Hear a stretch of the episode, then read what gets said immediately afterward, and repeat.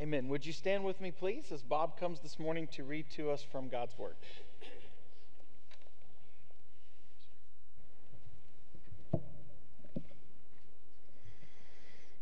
In the 38th year of Asa, king of Judah, Ahab, son of Omri, became king of Israel, and he reigned in Samaria over Israel 22 years. Ahab, son of Omri, did more evil in the eyes of the Lord than any of those before him. He not only considered it trivial to commit the sins of Jeroboam, son of Nebat, but he also married Jezebel, daughter of Ethbaal, king of the Sidonians, and began to serve Baal and worship him he set up an altar for Baal in the temple of Baal that he built in Samaria. Ahab also made an Asherah pole and did more to arouse the anger of the Lord, the God of Israel, than did all the kings of Israel before him. In Ahab's time, Hiel of Bethel rebuilt Jericho. He laid its foundations at the cost of his firstborn son Abiram, and he set up its gates at the cost of his youngest son Segub in accordance with the word of the Lord spoken by Joshua, son of Nun. This is the word of the Lord from 1 Kings 16, verses 29 through 34. Amen. Thank you. You may be seated.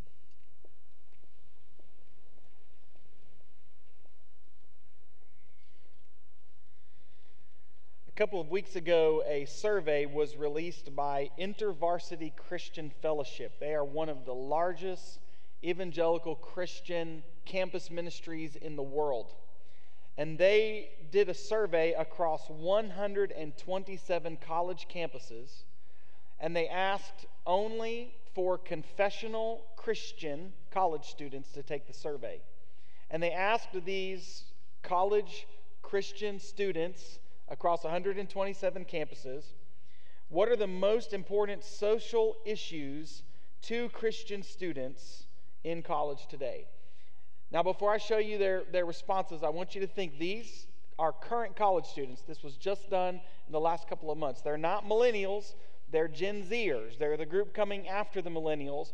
And as I said, just to clarify, every single one of these surveyed said they are a confessional Christian. And here were their responses. The most important social issues to Christian students in college today number one, big time number one racial justice, climate change, foster care, adoption, orphan care, reduce, reducing abortion, religious tolerance and religious freedom, police reform, criminal justice reform, and global poverty. These, these were Christian college students who said these are the most important social issues to us today. Now, I don't know how this list hits you. But I'll just say you could try to talk these young people out of being so passionate about these things. But good luck with that, right? Much like they probably couldn't talk you out of being passionate about the things you're passionate about. It's probably not going to work to try to say, you know, you, you need to reorient some of this. You need to care less about this, more about this. And, and if we as the church say to the younger generation coming up, those aren't our priorities, so we're not going to address them we think you shouldn't care about them. We, we, if we as the church, those of us who are in the older generations above them say, you know what we're going to do instead is we're going to we're going to snipe at you on Facebook. We're going to try to corner you at Thanksgiving and set you straight, you know, whatever it might be. It, it's not it's not going to work. If the church has a closed posture to, to young Christians and what they care about, then, then we should not expect those generations to be with us much longer. These are things that are important to them. And so, what would it look like instead if the church would lead the way and give a biblical framework for how the Bible addresses some of the most important issues that are the volatile issues in our culture today? What if we were able to say to younger Christians, but really to people of all ages, you know what? The Bible has a lot to say about a lot of these things too. So why not start there and together let's find God's heart for so many of these things that are so hard to talk about, so contentious, so politicized in our culture. Let's find God's heart for them and let the church give that biblical framework to make our way forward. As we've been talking about the stories of the kings throughout this summer, I began this series by saying most Christians will admit they know their New Testament a lot better than their Old Testament. And if that is true, most of us would also say uh, if there's any part of the Old Testament we know least about, it's probably the period of the kings of Israel and Judah. And yet, these stories are as relevant to the times in which we're living in this culture and in this nation as any other scriptures you'll find in the Old Testament. Because so much of what we're reading about are, are leaders and also people who claim to be God's people who sometimes did what was right in the eyes of the Lord, and other times there are leaders and people who claim to be God's people who did what was evil in the eyes of the Lord. And in every single case, we see either the results or the consequences that followed. What does it look like for God's covenant people and leaders who will invoke God's name as a part of their leadership to live faithfully? And in the midst of dark and evil and strange days, to be a light and to stand for truth and to give that, that godly biblical framework for which God's people ought to live and, and in which we ought to operate. So, this series, I believe, is, is timely, and, and I believe these scriptures are prophetic for us as we look to apply them in 2021. But I also gave us at the very beginning three clarifications about how I'm approaching these stories, and I want to give them again because I think they're important with today's text. First of all, I am not equating Israel and America.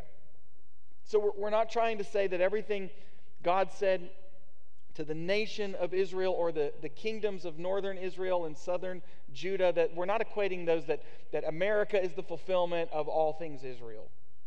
Nor am I teaching this as what's called supersessionism, which teaches that the church is the fulfillment of all of God's covenant promises to Israel. I believe that there are, covenant promises that God made specifically to the people group that we call Israel that still stand.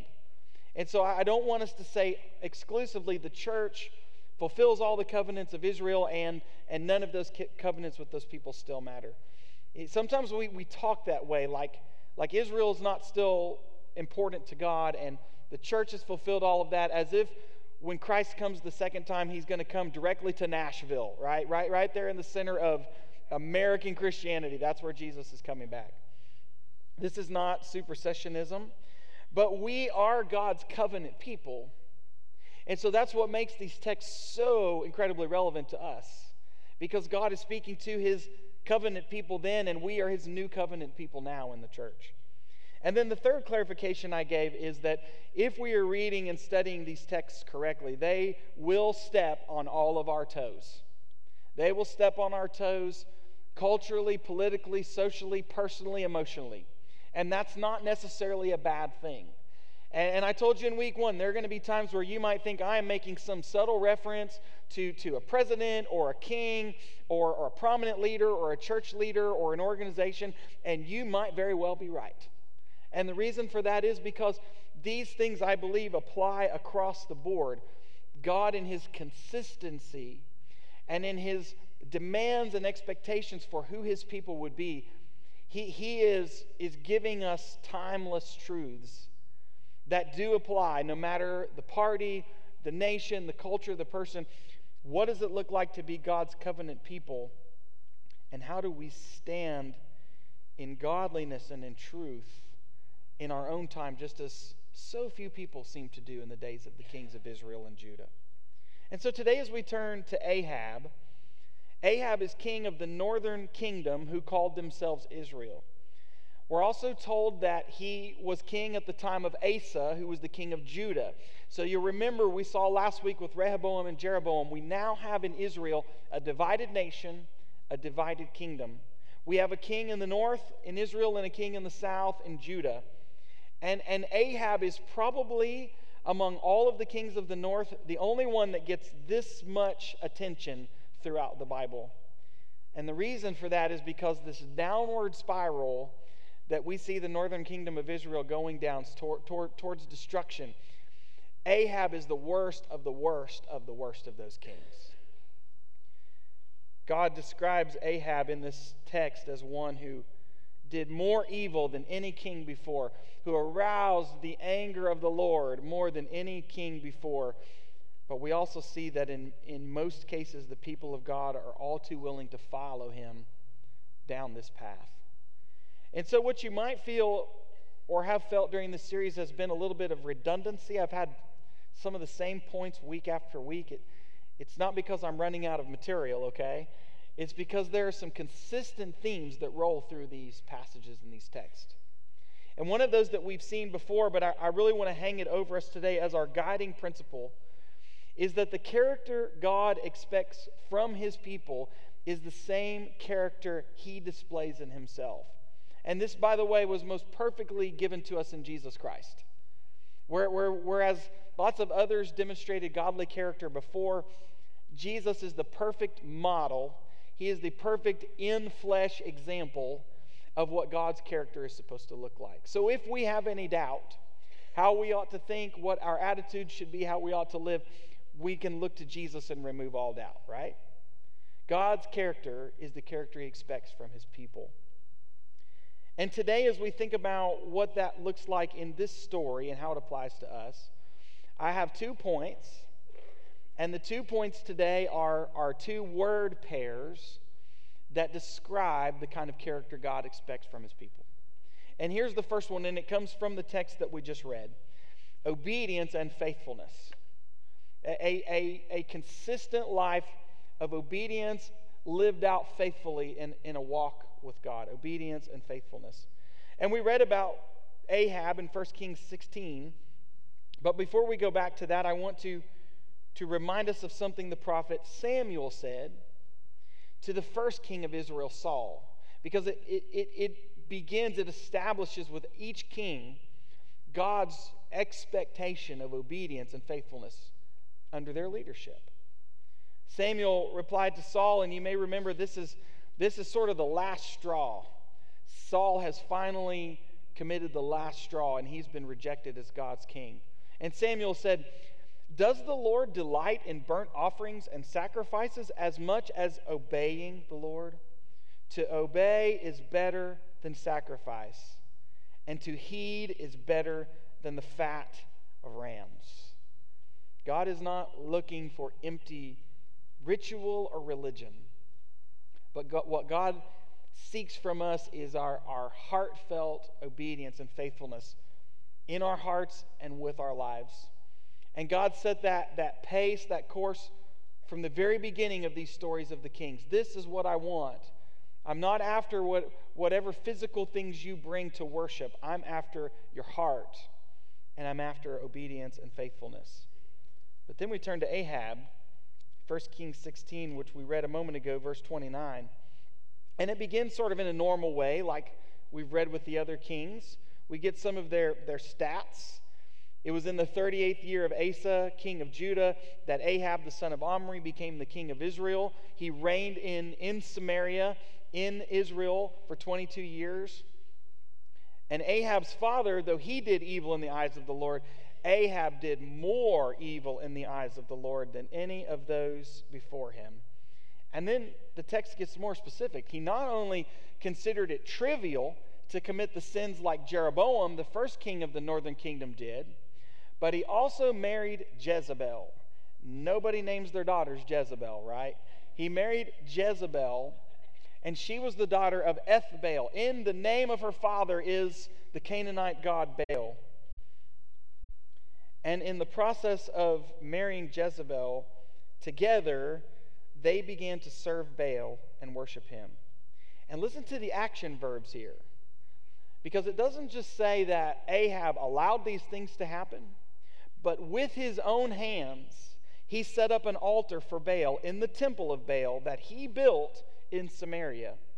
And with his own hands, Ahab also made an Asherah pole. And in doing so, he did more to arouse the anger of the Lord, the God of Israel, than did all the kings of Israel before him. Ahab and Jezebel worshiped Baal, the, the Canaanite god of, of the storm, of fertility.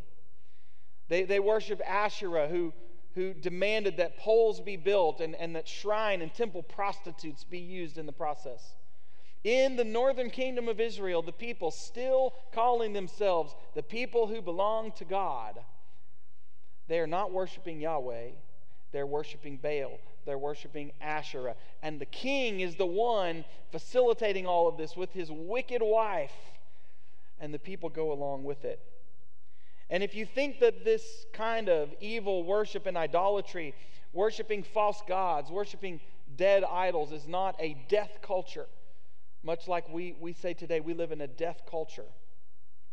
Look at what verse 34 says. It was easy to miss.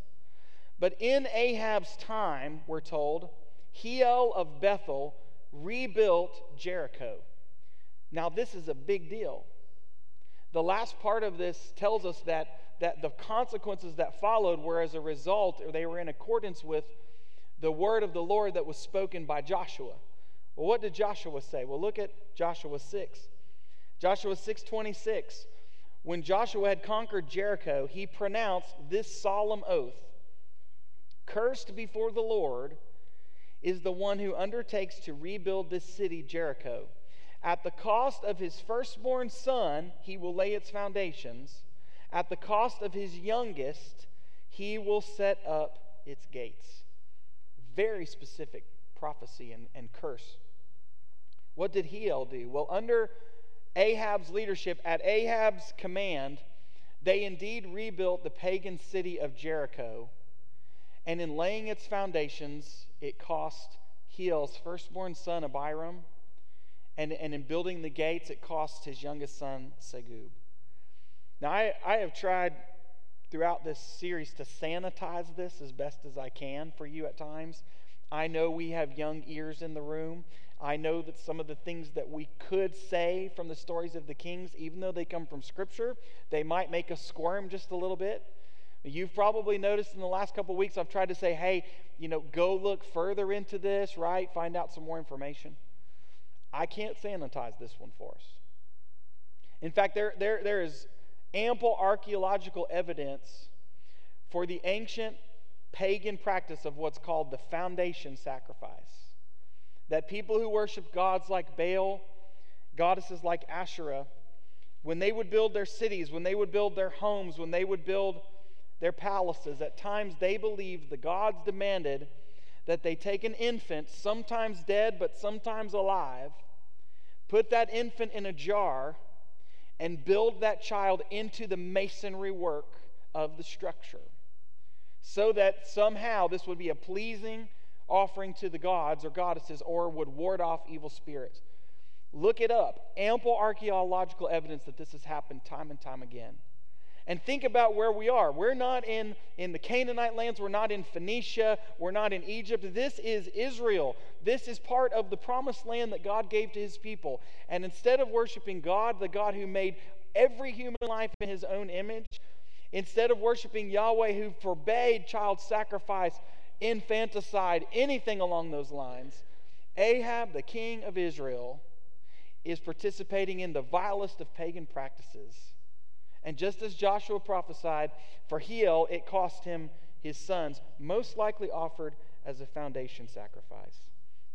You want to talk about a culture that has no respect for the sanctity of human life, a death culture, a culture that doesn't protect the vulnerable, the innocent, whether unborn or born.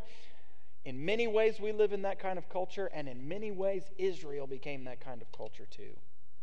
So, this is not a small thing that that Ahab came under this curse because children were readily sacrificed for the building up of a human kingdom. Again, our guiding principle today the character God expects from his people is the same character he displays in himself. Well, Ahab and, and God's covenant people in Israel, they've strayed about as far away from this as you could go. Yet God still demanded obedience and faith, faithfulness from his people. Ahab was not only disobedient to God and one of the worst idolaters, but he also exploited the people that God had called him to lead and to serve. Not just in the case of, of the children, the foundation sacrifice, but he also exploited the people under his care. Certainly, the most easily, readily available story of this from Ahab's leadership is the story of Naboth's vineyard in 1 Kings 21. And it leads us to our second word pair. What does godly character look like? Obedience and faithfulness, yes, but also people who pursue righteousness and justice. And the story of, of Naboth's vineyard, which you can read later, it's a long chapter. I'm, I'm going to summarize it for us in a, in a minute. But it is a clear picture of how Ahab represented the opposite of these two words. But before we get to that story, I want you to consider Psalm 89. Psalm 89, in describing God and his kingdom, says these two words righteousness and justice are the foundation of your throne. Love and faithfulness go before you. And, and in the Hebrew, there were two words for, for one for righteousness, one for justice. And they both kind of meant something different. Tzedek for righteousness meant, meant completely conforming to God's standards. That's how a person knows they're living a righteous life, conforming to God's standards. Mishpat, the word for justice, meant actually living that out for the good of all people in the community. And so both words are ascribed to God. God sets up standards that he expects his people to follow. He, is, he has set forth and modeled a standard of righteousness. And so in our hearts and lives, we're supposed to be those kind of people. But he also is a God who demands justice for everyone and that his people would stand for justice for everyone. And he demonstrates time and again that he is a God when people who are facing injustice cry out to him, he hears them. And what happens in the Greek New Testament, by the way, all of this is combined into one word. And so if you're reading in your translations and you come across this word, you might think, is it righteousness or is it justice? The way the New Testament teaches that we follow Christ as disciples is with one word, these two things are combined. We are, as God's people, as disciples who seek to be Christ like, we, woven into the fabric of our being, is righteousness conforming to God's standards and justice, displaying that righteousness and seeking it, seeking the good of our neighbor. Righteousness and justice. So if we go back for just a minute to these two words and we go back to those most important social issues to Christian college students today, we can rightly say to them, you know what? God cares about these things too. He cares about righteousness and justice, and that's what He seeks out from His people, and in particular demands of His covenant people and their leaders. Well, Ahab, the story of Naboth and his vineyard, is, is, a, is a, a terrible story of exploitation. Ahab and, and Jezebel, as they had built up their palace, were sort of in an eminent domain kind of way, taking over all the land nearby. And there was a, a poor man named Naboth who had a small patch of land, and, and on it was a small vineyard. And, and Ahab decided he wanted Naboth's land. So he goes to Naboth at first and says, I want to buy it from you. Okay, I want to buy you out. I want your family's land. But Naboth says, But you don't understand. This, this isn't just my inheritance. My family's name is tied to our land. And so if I if I sell you my land for a profit, I'll be dishonoring my family, my father, my grandfather, my great grandfather. So Naboth said, Thanks for the offer, but I'm not interested. And it's interesting if you read on into the story how Ahab responds. He goes back to his palace and he starts pouting like a big old baby until Jezebel comes in and says, What's wrong with you? And he tells her the story about Naboth not being willing to sell. And she says, Aren't you the king? Take that land by force. And together they concocted this scheme where they invite Naboth to the palace for a dinner as if he's an honored guest. And if you read this in the NIV, it says they also invited two scoundrels to the meal. And those two scoundrels set up a trap. They framed, they falsely accused Naboth of blasphemy against God and treason against the nation. Naboth was drug out of the room and he was stoned to death. And guess what happened next? Ahab and Jezebel took his land as their own. They thought they got away with it, as oftentimes powerful people do. But just like God often does for us, when when we stray, when we're disobedient, when we as his covenant people are not living righteous, obedient lives, when we're not pursuing justice, he brings circumstances or he brings people into our lives to set us straight. And without question, the most common person that came into Ahab's life to speak on behalf of the Lord was the prophet Elijah. You probably remember the most famous story of Elijah. They had a showdown together on Mount Carmel. Ahab showed up with his Baal prophets, 400 of them, chanting and screaming and dancing around, trying to, to enact uh, fire from heaven from Baal. And then Elijah steps up after the Baal prophets fail at their task and he says, I want to leave no doubt. I want you to drench this thing with water. I want you to build a trench around it. I want you to saturate this offering so much so that there can be no doubt that if it's consumed by fire, that, that God, the God of Israel, the God of the Bible, Yahweh, did it. And when Elijah calls on the name of the Lord, what happens? Boy, that fire comes down from heaven. It consumes the sacrifice, the altar. It licks up all the water in the trench. There was no doubt that day in 1 Kings 18 that God, the God of Israel, is the living God, and Baal was a dead God. You'd think Ahab would have learned his lesson, but again, he continued on in, in the path he was going. So here, after Naboth is exploited and taken advantage of, of again, Elijah steps onto the scene. And here's what Elijah tells the king This is what the Lord says Have you not murdered a man and seized his property? Then say to him, This is what the Lord says In the place where dogs licked up Naboth's blood, dogs will lick up your blood. Yes, yours. Again, I can't sanitize all of this for us. Because you have sold yourself to do evil in the eyes of the Lord, he says, I'm going to bring disaster on you. I will wipe out your descendants, and I will cut off from Ahab every last male in Israel, slave or free. I will make your house like that of the very first king of the northern kingdom, Jeroboam. Your house, your kingdom, is going to come crumbling down when God hears the cries of those who are oppressed, he acts. And he expects his people to do so. And yet, it's glaringly obvious throughout these stories that it's not only the kings, the leaders who are doing this, but the people are complicit because almost no one will speak up in the face of injustice. There's Elijah and there's Micaiah the prophet. Find me another who's willing to stand up and say what the king is doing is not right. That is not how our God is towards people, and that is not how God expects his people to live. In our day, when we see those who are oppressed and exploited, who, who will be the Elijahs? Who will, among God's covenant people, stand up and speak on their behalf? I say, let it be me, but I, I can tell you there are times where I don't do it well. But I also say about our church, let it be us. Let us, as God's covenant people, not be complicit, not be silent when it's advantageous to us for whatever reason. But when we know, when we see someone claiming to have godly character or to be acting on behalf of God's covenant people, pursuing injustice, not standing up for the oppressed, even if it costs us, because Elijah had to run for his life several times even when it costs us. Let it be us who model God's character, who care about righteousness and justice, who will stand for the oppressed.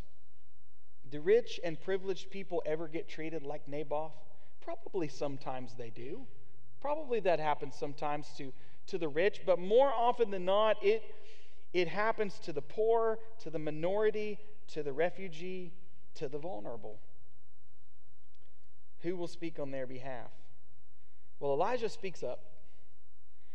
And what happens at the end is two things there's a very unexpected turn, and then there's a wild ending. Okay, so I'm going to summarize both for you. There was just so much to read today. Go back and read this on your own time. Trust me to summarize it for you, but, but two different things happen. First of all, the unexpected turn of events, reminding us one more time of our guiding principle. The character that God expects from his people is the same character he displays in himself. After Elijah confronts Ahab this time about Naboth, something breaks loose, And Ahab repents. And Ahab doesn't repent just by giving lip service like Saul would do. But Ahab tears his clothes, puts on sackcloth, wears that sackcloth for several days, undertakes a fast, and it's God Himself who says, Ahab humbled himself. He went around meekly, but God says, Ahab humbled himself. And to me, if there's hope for, for Ahab, there is hope for anyone, that God received his repentance. The repentance of one who blatantly committed infanticide, who built his kingdom on the backs of the vulnerable, who exploited people like Naboth, who was married to Jezebel, who fashioned idols and Asherah poles with his own hands. God received his, his repentance. He can receive anyone who would say to him, I am aware of my sin, I confess it, and God, I want to turn away from it and I want to be righteous again. I want to be righteous before you. It is such a strange thing that God receives this repentance, but He does. But He also says there are still consequences. Ahab's going to face personal consequences, which we'll see in the ending. But there are also consequences for the people. I will not bring this disaster onto Ahab, God says, but I will bring it in the days of his son. And in the days of his son Ahaziah, the kingdom uh, of the house of Omri falls to the ground. But we've said this before, another consistent thing. What God's people do doesn't just affect us, it affects others. And, and in particular, what leaders do. Whether you're the leader in a church or an organization or in your family, the decisions we make affect others. And Ahab's decisions affected the people, they affected the nation, they affected the next generation for sure. The consequences that Ahab were to face didn't change. God told him through Elijah, Dogs are going to lick up your blood, brother Ahab. And so here's where the, the wild end to the story happens. Again, go read this on your own time. After I tell you about it, you will want to go read it. 1 Kings 22 Ahab goes into battle with the new king of the southern kingdom, Jehoshaphat. And you sort of get this idea that Ahab knows what's coming, but he's trying to avoid it. He feels like maybe there's still some way that he can escape the consequences for his sin that God told him he would find. So they go into battle, and he says, Hey, you know what? I'm going to go in disguise so nobody knows it's me. But Jehoshaphat, would you put on your shiniest, brightest kingly robes so that everybody will see you're God's true king? What, what was the strategy? Ahab was trying to hide his identity. So they go into battle. For, for a short period of time, the two kingdoms are united, going out against the king of Aram and the king of Aram has 32 chariot drivers, and he tells them, I don't want you to kill another soldier. I don't want you to kill a man, woman, or child. I want the king of Israel dead before the sun goes down. That's Ahab. He's in disguise, he's hiding. Who do the chariot drivers go after? Jehoshaphat, who's dressed so much like a king, and they're chasing him down. And it's as if Jehoshaphat figures out, oh no, look what, what Ahab's done to me. And he calls out and says, I'm not Ahab, I'm the other king. So the chariot drivers turn, and in what the Bible describes as a random shot by an archer, an arrow flies through the sky and it hits Ahab right in a gap between his armor. And throughout the rest of the day, they take Ahab out where he can watch the fighting from a distance. As the battle rages on, Ahab bleeds out on the ground. And guess what happens then? The dogs come up and, and they lick up his blood just as God said it would happen. I mean, who needs Braveheart, right? With stories like this? who needs Gladiator? Who, who needs Game of Thrones, Lord of the Rings. No, you can keep Lord of the Rings. That's a good one. But who who needs those things? Just read the stories of the kings. You can't you can't make anything better than this. Because your sins will find you out. You can hide and duck those consequences all you want, but but our decisions affect us and they affect they affect others and God's word will be proven to be true. The character that God displays in himself is the character that God expects from his people.